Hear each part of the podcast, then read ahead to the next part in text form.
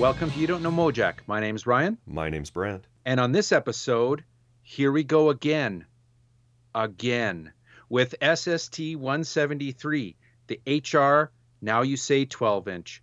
We've had HR on a few times over the last few weeks, and we will again in the upcoming weeks. But to give us another interesting perspective on this era of HR and this recording, Brant, we've got a special guest. Yeah, we have Jim Ebert on the show.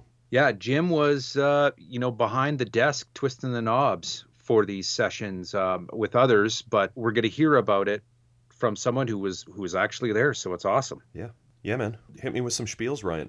All right, one of your favorite topics, Brant. My first spiel is on literature. Okay. Okay, so two books.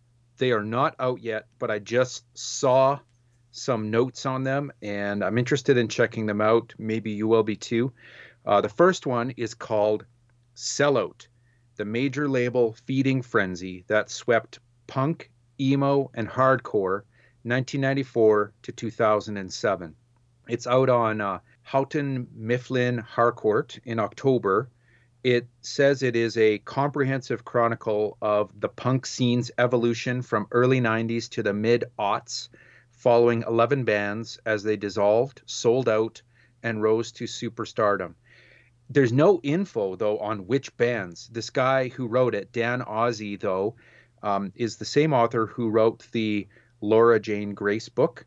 So it, it might have stuff by bands kind of like Against Me or Alkaline Trio or Dashboard Confessional. Not really my cup of tea, but still maybe an interesting read. Right. The second book I saw note of, even less info on this one, but it's called Destroy All Music Pioneers of Punk Rock in Southern California. This one is written by punk historian and Alice Bag bassist David O. Jones. Hmm. There's no other info on this that I could find yet, but I read about it on the Please Kill Me website. So that one is definitely going to be worth checking out. Perhaps more so than the sellout book, but both are maybe interesting in checking out. Oh, well, I'll I'll ask David. I've we've talked to him. I don't think we've had him on as a guest, but I've talked to him about some stuff. He was in Magnolia Thunderpussy. Yeah. Well, ask David what the hell is up with this book. I, I want to know more. I will. Yeah. Okay. New segment, Brant. New segment. New segment. You know the segment three on the tree? Yeah. This is five on the tree. Okay. Wow. I didn't know it could go up to five. This one is going up to five. And Brant, you know, if who's on first, Watts on bass. you got it. So the first one is uh, a release by a band called the Cutthroat Brothers. This is a garage punk duo. They have a new album coming out with Watt on bass. Coming out June the 12th. It looks to be a record store day drop on Hound Gawd Records, Mm. produced by Jack Endino and artwork by Raymond Pettibon. It looks cool and I check they have one kind of sample track. It's all right. It's I think it's going to be good to check out. Hound Gawd's pretty consistently good label. That's the label Yeah. that releases the Pat Todd stuff and Yep. some of the Scott Deluxe Drake stuff, like the Love Sores. Yep. I, I, I when I was looking at the label, I'm like, oh yeah, Brant knows this label. I sure do. All right. Second on the tree, Brant. Uh, first, I would like you to take me to a particular zone that we all love. Okay, we're going to uh, the comp zone.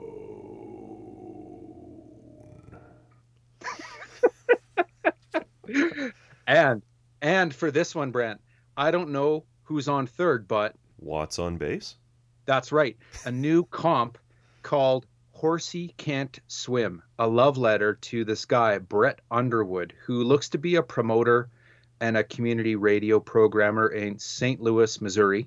It's a benefit for him since, like all promoters over the last year, they've had a really hard time. This is a cool comp, though, that uh, people are contributing tracks to to help people in the music scene out, um, like Brett. Um, there's over 40 tracks on it, including a Sun Ra song called Exotic Forest, performed by Henry Kaiser, Damon Smith, and Mike Watt. Hmm. Um, this is a pay what you want type of benefit comp. Horsey Can't Swim. Check that one out. Okay. Okay, third on the tree, Brant. I don't give a darns on short, but Watts on bass. That's right. So there's a new release with uh, Mike Watt coming out. The album is called Real Manic Time by SLW CC Watt. SLW stands for Samuel Locke Ward. He is, uh, I don't know much about him. I'm, I've just kind of learned about him by seeing this release. Um, but what I saw on Discogs is that he's a self made songwriter, singer, multi instrumentalist, uh, a producer, a performance artist, and a home taper. He's got tons of releases on Discogs. Um, he somehow hooked up with Mike for this record. There are 30 tracks on it, and there will be a, uh, a physical copy out eventually on Personal Archives Records. So look out for that. Cool, man. Watts on bass. Watts on bass. Nope. Nope. Nope. For the fourth on the tree, Brant, I want you to hold on to your jazz beanie. Okay. You got it? I got it. Firm it. grip on that jazz beanie? I do. Okay. There's a new record coming out by the band Split Single. Do you know this band? Hmm, yes, I do. Who is it? So I actually did not know about this band, and now I'm really happy that I do. I was surprised I didn't, but I'm happy now, now that I do. Um, it is Jason Narducy and John Wurster from the Bob Mould Mhm. Band. Yeah, I read about this. Yeah. Yeah, this time around, it's Mike Mills from REM on bass. They've got a new record coming out called Amplificado, due out on June the 25th on Outside Music, recorded at Chicago's Electrical Audio. The single that's out now to check it out, um, Nothing You Can Do to End This Love. It's awesome. I, I'm surprised I didn't know about this band. I got to check them out. Um, got to get this one. And I mean, no surprise, but uh, Wurster's drumming on it just sounds so rad in electrical audio studio on that record. Whoa, just the single. I got to hear the record just for the drumming. Mm. And Is the bass playing? Do they use the tippy toe? Only if Dale Nixon taught it to Mike Mills. But here's hoping. Yeah. Here's hoping. Fifth on the tree, and my final one. Okay, five on the tree. Got it? Yeah. Here we go. The band Truly is re-releasing like probably my favorite record by them called Fast Stories from Kid Coma. They put this out again last like a, a remastered version last year only on digital, so I haven't really checked it out. But it is going to come out on a double vinyl gatefold special here in uh, June, which is awesome. I, I want to check this one out for sure. And Truly, of course, is Hiro from Soundgarden, Robert on vocals and guitars, but then also Mark Pickerel from um, Screaming Trees on drums. Hmm. The Truly records are awesome. Can't wait to hear Fast Stories on double vinyl. Love it. Right on, man. What you got? That's it. That's like seven spiels, man. Okay. What do you mean that's it? All right. Well, I have a recommend, Ryan. Do it. It, but it's not for you. I was just thinking it's been a long time since you've tried to trick me into listening to hair metal. Thank God. Yeah, so I'm reading a book called Nothing But a Good Time The Uncensored History of the 80s Hard Rock Explosion by Tom Beaujour and Richard Bienstock. It's an oral history. Almost everyone is interviewed for it, except, you know, the people that you that you already know aren't going to participate in something like this, like Axl Rose, for example. Obviously, I grew up on this stuff. I still think there's some great music that came out of that scene that's kind of unfairly maligned and holds up really well today, like the first LA Guns, all of Twisted Sisters records, uh, Appetite for Destruction, the first Faster Pussycat, early Dokken, the first two Motley Crue records, Van Halen, Junkyard. Hanoi Rocks, don't forget. Yeah, well, they're they're not part of this really. You tried to get me to listen to them, and they're definitely hair metal. No, they're not hair metal.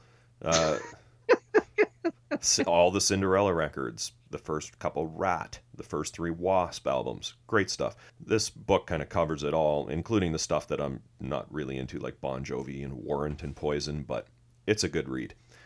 And also kind of related to that, Ryan, a rock doc that I've been wanting to see that I, I finally got around to seeing. It's called Mean Man, the story of Chris Holmes.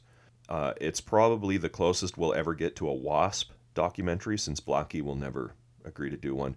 If you're a fan of Chris Holmes era Wasp and you want to see some great footage of that, you know, that era of the band and get his account of why he was kind of in and out of the band, this documentary is the one to see. I loved it and Wasp rules end of story. So tell me why I should check out Wasp. You won't like them, But what? Well, tell me, tell me what their story is. Like, is is this the? Um, are these the ones that were like Christian or? No, that's Satan- Stryper. Okay, so what's Wasp? Were they Satanist? No, they're like a, you know, they're like the L.A. shock rock band. They were the, Okay. you know, like had a naked woman on a torture rack and Yeah, yeah, you yeah, know, yeah. Okay, uh, that's throwing raw meat at the crowd and all that kind of stuff. But the music's great on those first three records, but you wouldn't like it. It's not your not your cup of tea. I'll take your advice on that. Uh, here's something. Are we still in the comp zone, Ryan?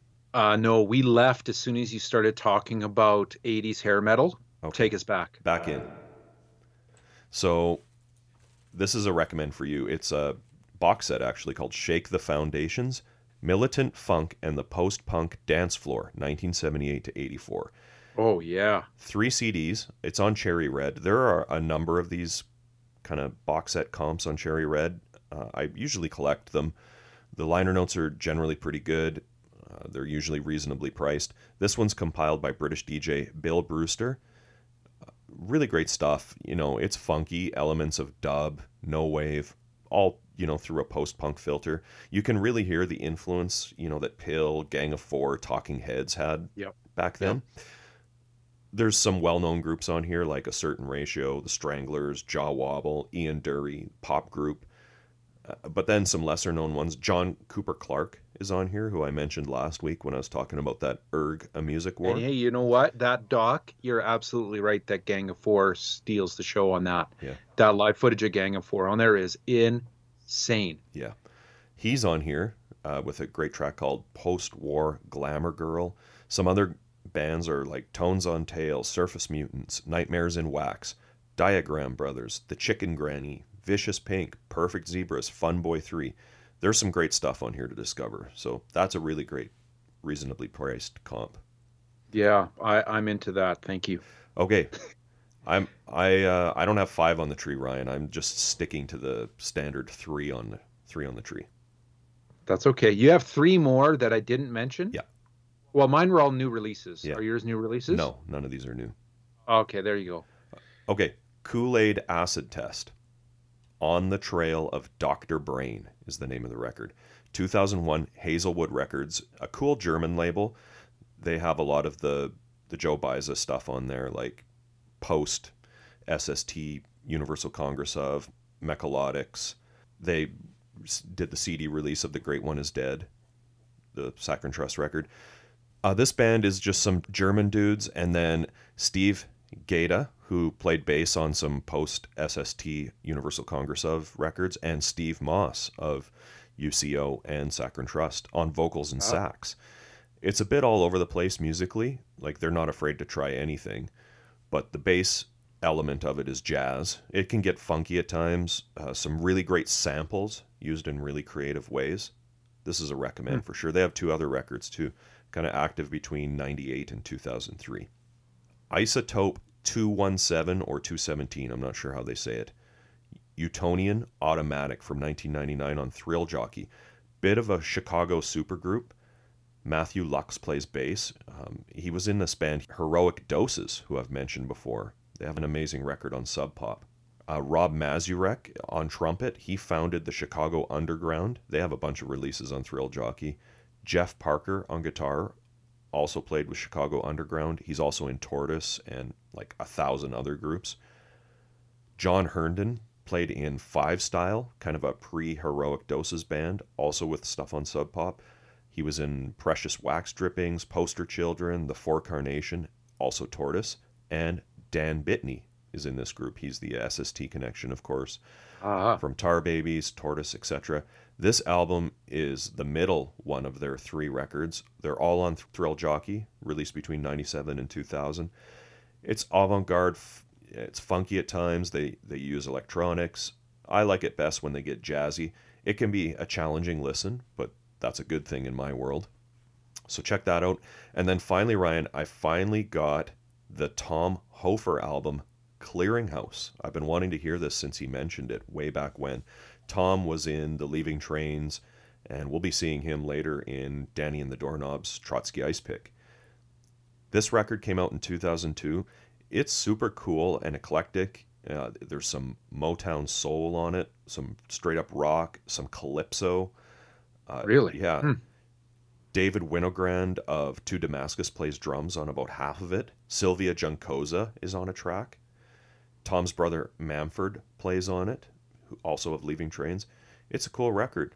Tom ought to put it up on Bandcamp for people to check out. Yeah, that sounds cool. Yep. That's it, Ryan. Should we uh, get into some HR? Yeah, man. History lesson, part one. All right, Brant, we've had these tracks on the show before, but longer versions of them. And so we'll, we'll get into that in a bit. Um, and we just had an HR release on a couple of episodes ago for the HR tapes, SST 171. So where should we go with this one? I mean, these tracks are from, I think it's uh, SST 117. Is that right? Yeah, I'll just point people to that episode. We had Kenny Dread on as a guest, and we, we do a way deeper dive into this era of the band. But in case people don't want to go back to that, uh, it's Kenny Dread on bass, Earl Hudson on drums, David Byers on guitar, Oscar Brown Jr. on piano and synthesizer, Harvey Braxton on percussion, and of course, HR, aka Ross Gabriel Josephi, on vocals.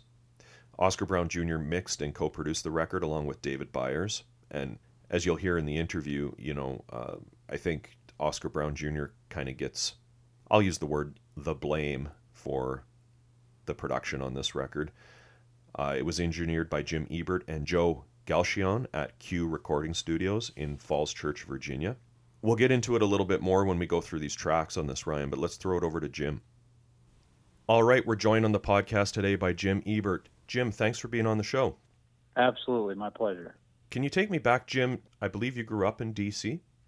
Right outside of D.C. in Falls Church. You know, I was in uh, uh, an amateur band as a teenager, and literally found the uh, after eight years we dissolved in a recording studio. I was pretty young. I was tw- about 20 years old. We were together since we were little kids. So, mm.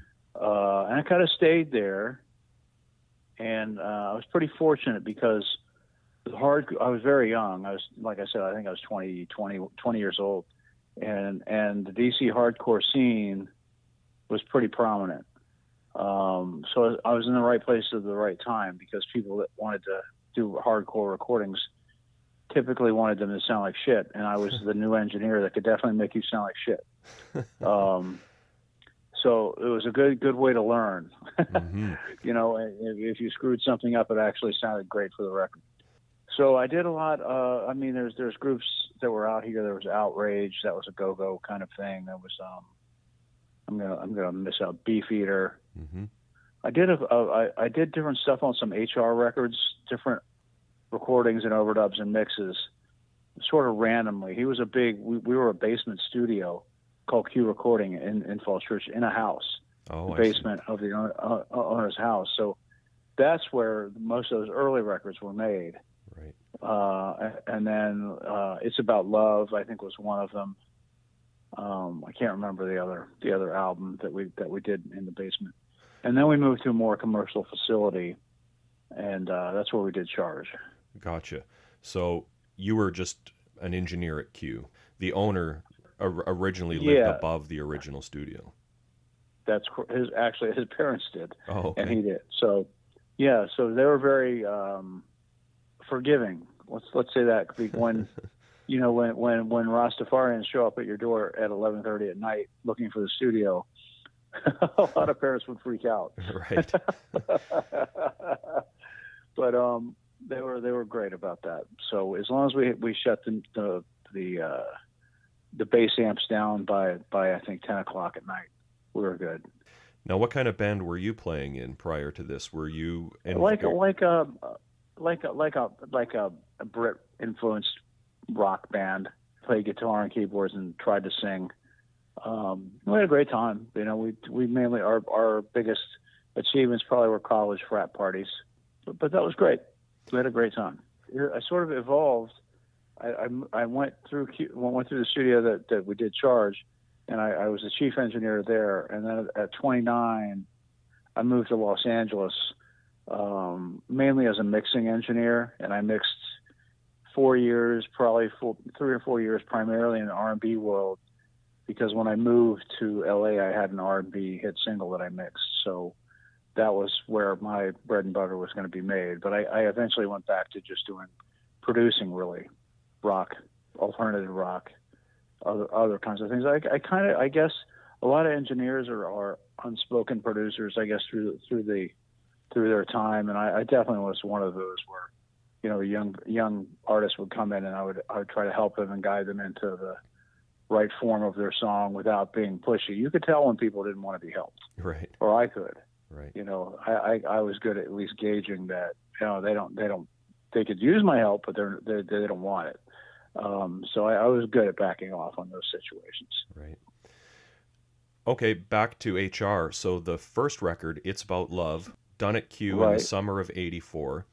It's credited to Jeff Jeffrey. Right, he was the owner. Okay.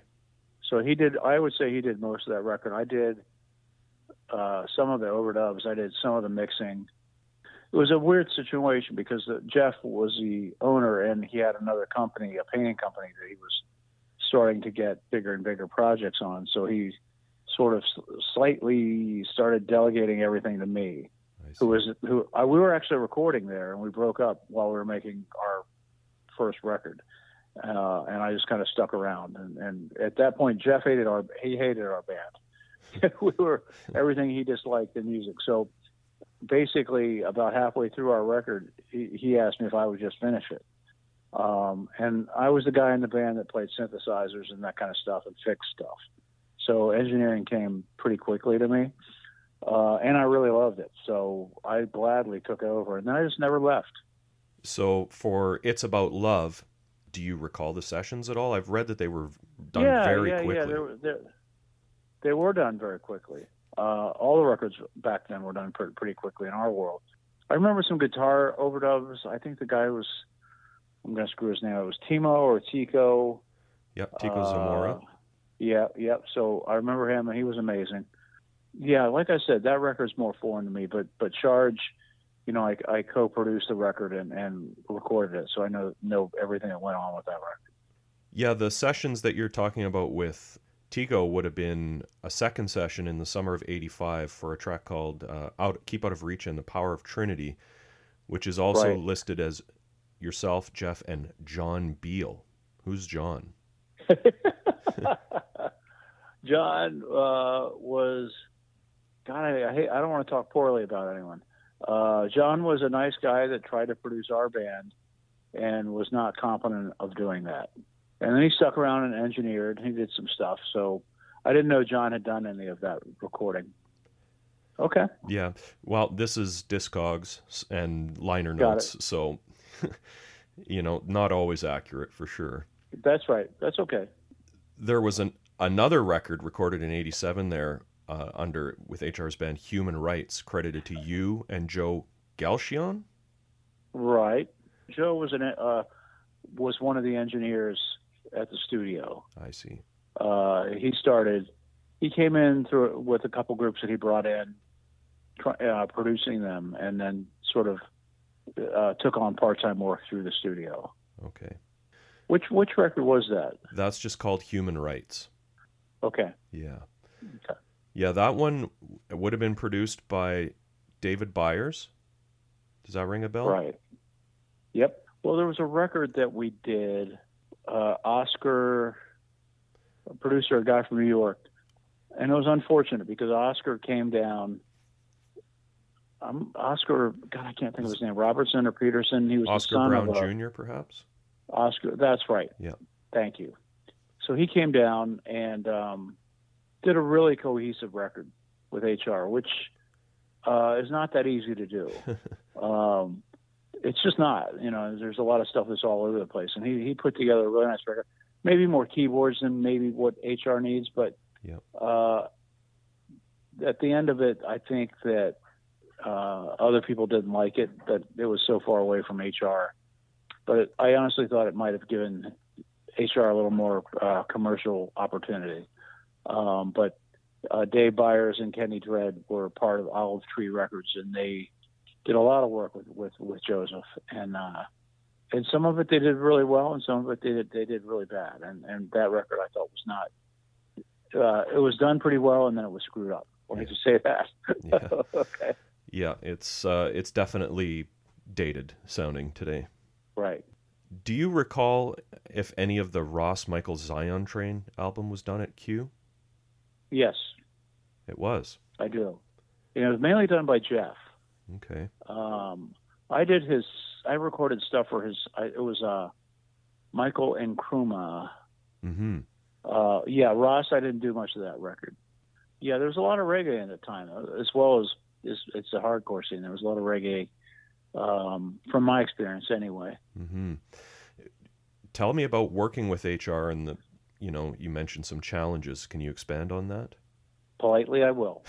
um, things can change quickly, right? I, I learned that working with him early, meaning, let's do this, let's do that. So uh, for engineering wise, it once you get everything set up to a point where you can plug things in quickly and or just leave it, it's fine. And once you understand that's how the session is going to go, you just leave it so that you can bounce around quickly uh, at you know at his whim. The other thing, just that there there's a little volatility occasionally with within players, uh, different different scenarios, but I won't go into that too far. But he was um, he was really he he's a force. I mean, he's definitely a force. He you know when we were making a charge, he brought a trumpet to this. He doesn't play trumpet. Mm-hmm. I think he still carries one around with him, but uh, maybe he's good by now. But he doesn't play trumpet, but he would hold it to his mouth and make the sound he wanted the trumpets to do, and they would do it, or they would they would try. I, I, they would do what I call they they had what's called Rasta tuning. so the, the the horns were a little out of tune, and uh, the guy that was co-producing the record with me, my friend Scott, Mm-hmm. and I would uh, put emulator trumpet sample. Back then, an emulator was the, the big sampler. We would put trumpet samples into the emulator and play along, so it sort of pulled the tuning of the horns in a little more. Mhm. So we'd have two relatively out of tune horns, and we didn't have digital audio to retune everything. It was all all tape then, of course, and we would just sort of played along with the mellotron, and that seemed to make it work. Not the mellotron, we played along with the uh, the uh, emulator. What about recording vocals for HR? Like, wh- how many takes would you have done on some of these? Multiples, Well, he or would have this done- hit it? He would have done one. Yeah. he would have been done. He would have been one and done. I, I, he placated me when I would, you know. So we need, need to go back and the, typically it was one take, hmm and then we would go back and fix a spot here or there. But he would, he would look at it because I say you're just really sharp there, and he'd be, he'd kind of look at me like, okay, Jim, that's fine. And you could tell he was completely fine with it if he if we had just left it. But I, I, I let a lot a lot of it slip by. There's a lot of things in the vibe tuning world on that record, which is fine. hmm Uh, but there's just a couple a couple flagrant fouls where you say, okay, let's let's fix that. But pretty much one take. Uh, you know, we might get through one from what I remember. He'd say, I didn't feel it on that. Let's do it again. So that's usually how that everything went fast. You know, his brother was playing drums on that record, and and he's a great drummer, or he was. I haven't I haven't seen him in years, but he he just he really could make it so that nearly anyone could come in and play, and the record was going to be okay. And then we had, I believe, Englishman on bass. Uh, if that's correct. hmm Do you have credits there? Yep, I do. Yep. Several guitarists. He he seemed to like rock guitar players a lot. Yeah. So we would have, um, well, Cajun played on some stuff. Cajun Kelly played on stuff. Um, Linwood Taylor Yep. played a lot of the, the bluesier Phil stuff, like on the Charge. Who else was a good play guitar on that Uh, record? Scott. played some. Yep. That was yeah, your he played some. Scott was your co-producer. Co-producer. Yeah. Yeah, he was a good friend of mine, and became a good friend of HR's. Mm. The only No. person I dealt with at SST was Rich Ford. So Rich, Okay. Rich would have been coordinating these projects with you, I'm assuming. Yeah, but he was he he was in the West Coast though, so I never met him. But we we would check in now and then. There were some tracks on that record that that I don't know where they are, but they were they didn't they didn't make that record. Who knows where they are? Yeah. Um, just two or two or three. We mixed. I think we mixed eleven or twelve for the record. I can't remember, but there was a few others that didn't make the record, so they ended up on some record company somewhere. Hmm. And that was Charge was the last time I think you worked with HR. That's correct. Yeah. You mentioned you moved out to LA after having some success with, uh, you know, in the R and B world. Tell me about that. Yeah. Well, uh, it was an, it was a very fortunate story for me in that uh, we had an intern. His name was Carl Martin, and he uh, he said, "Can you mix my song this Saturday morning?" And I only lived two minutes from the studio. I said, "Yeah, I'll come up and mix it." And uh, it sold two million records. It was a group called Shai. They were from DC, Okay. and they were all kind of writing on on uh, Boyz II Men's coattails. They, so it was an a cappella kind of thing. It was a beautiful song, and uh, you know you could feel momentum when you, when you when I was mixing it. I could go, you know, this could work. So it did. You know, it sold two million, and Carl very graciously said to me, "Well, I'll get you to Los Angeles to mix the rest of the record." And I thought, "Well, that's that's BS. I've heard that before."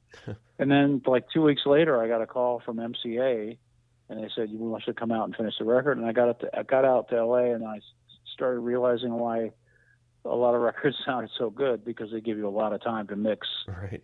uh, in beautiful studios. So I decided I need to take a take a, a shot at that for a while, and that lasted about seven or eight years. Yeah, you've worked at a lot of studios with a ton of history, like the Record Plant, Electric Ladyland, Ocean Way. Yeah, I've worked uh, over fifty. Wow. You know, yeah, uh, over fifty. I did count one time as best I could. Uh, and then, and when I was in Los Angeles, I just, again, I've been fortunate because literally I was thinking about, you know, taking a pay cut and changing, changing fields and, and going back to engineering if I could get some rock music. That's where my heart lies.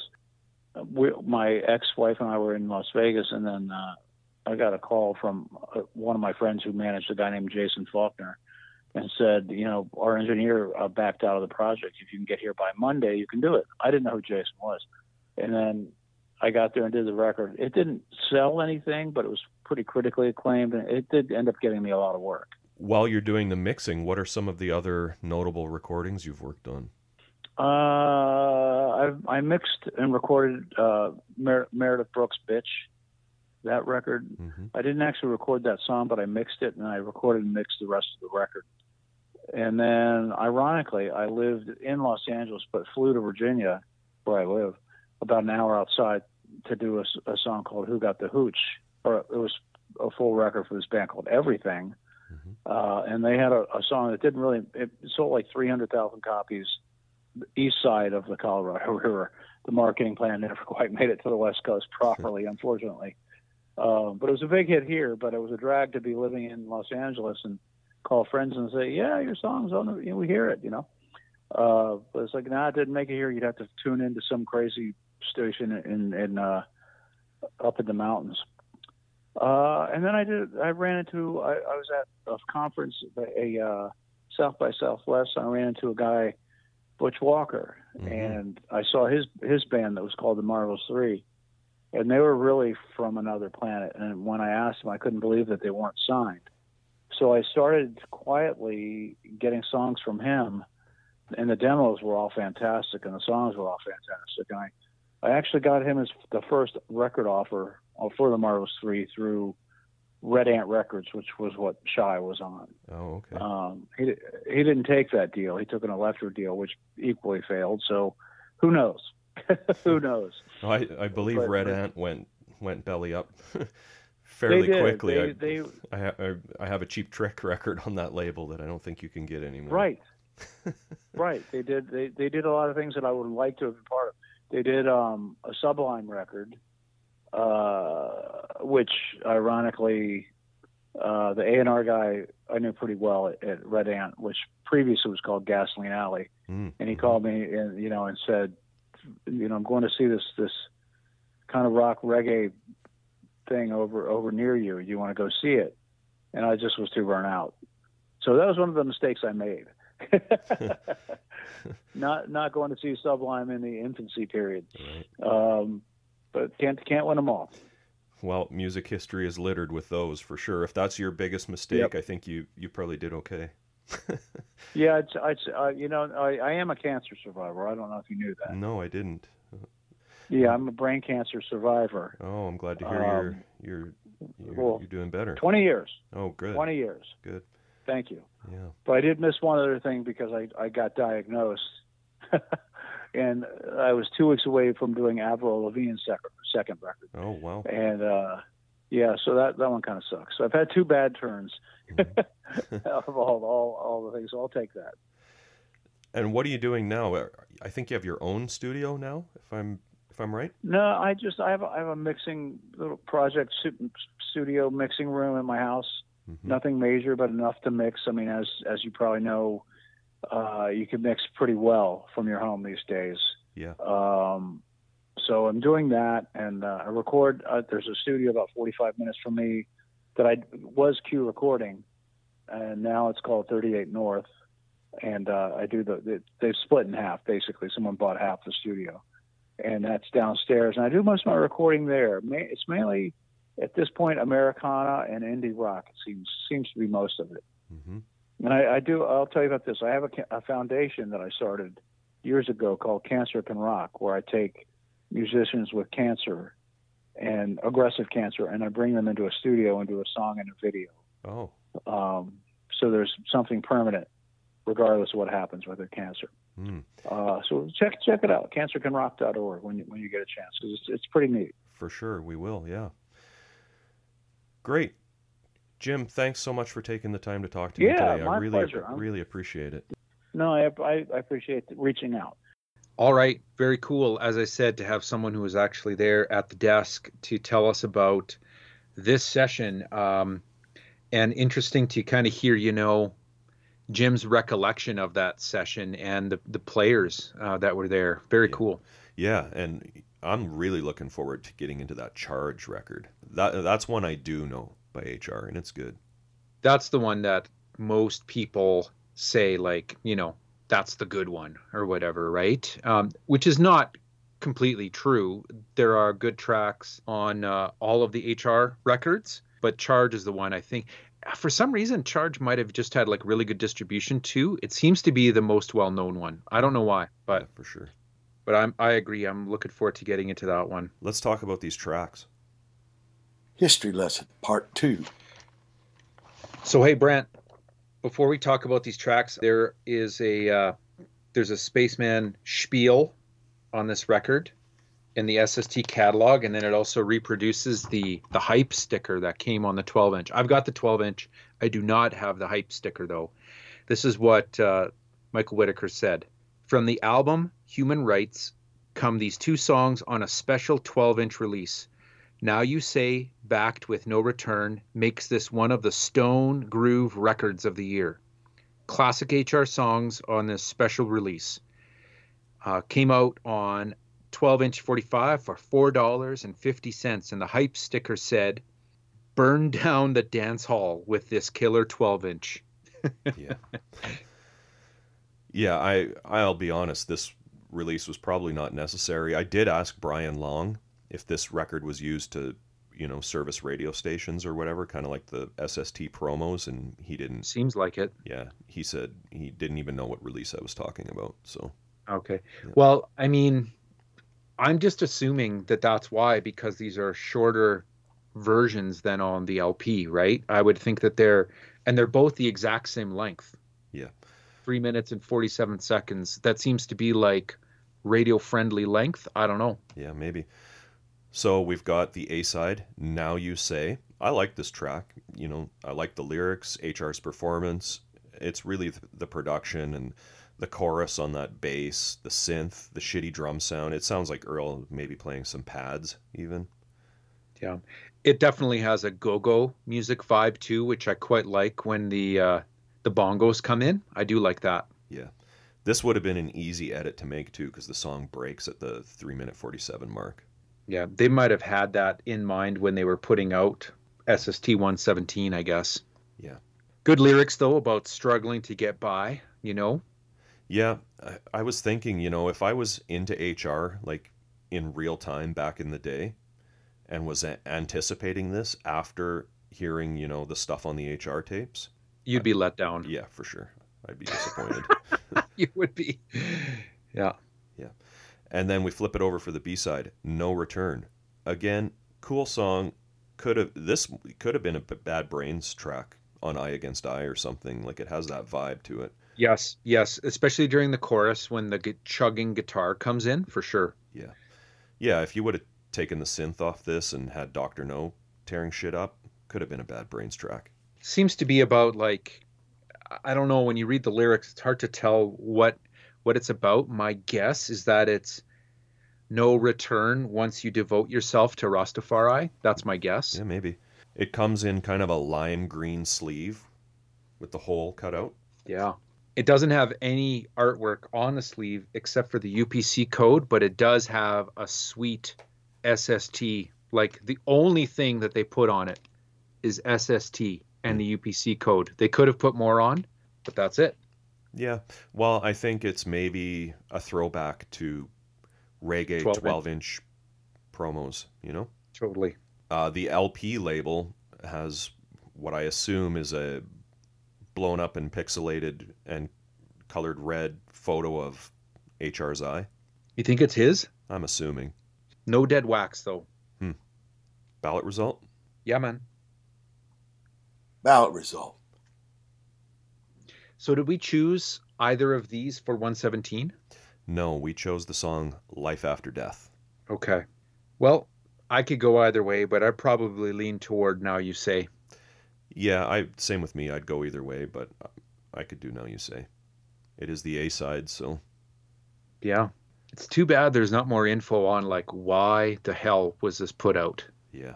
I think it's a really reasonable guess though that this was intended for radio play. There's a lot of indicators that suggest that's the reason. Yeah, Yeah, I don't know. I was thinking the other day though, remember when we were kind of a couple weeks back, you know, trying to decide whether we wanted to put both of the songs off of the Keep Out of Reach 12 inch and Right. which song we wanted off the HR tapes and a lot of that stuff and probably maybe even both of these songs are on the HR anthology, Yes. which we're going to get into way later. So Yeah.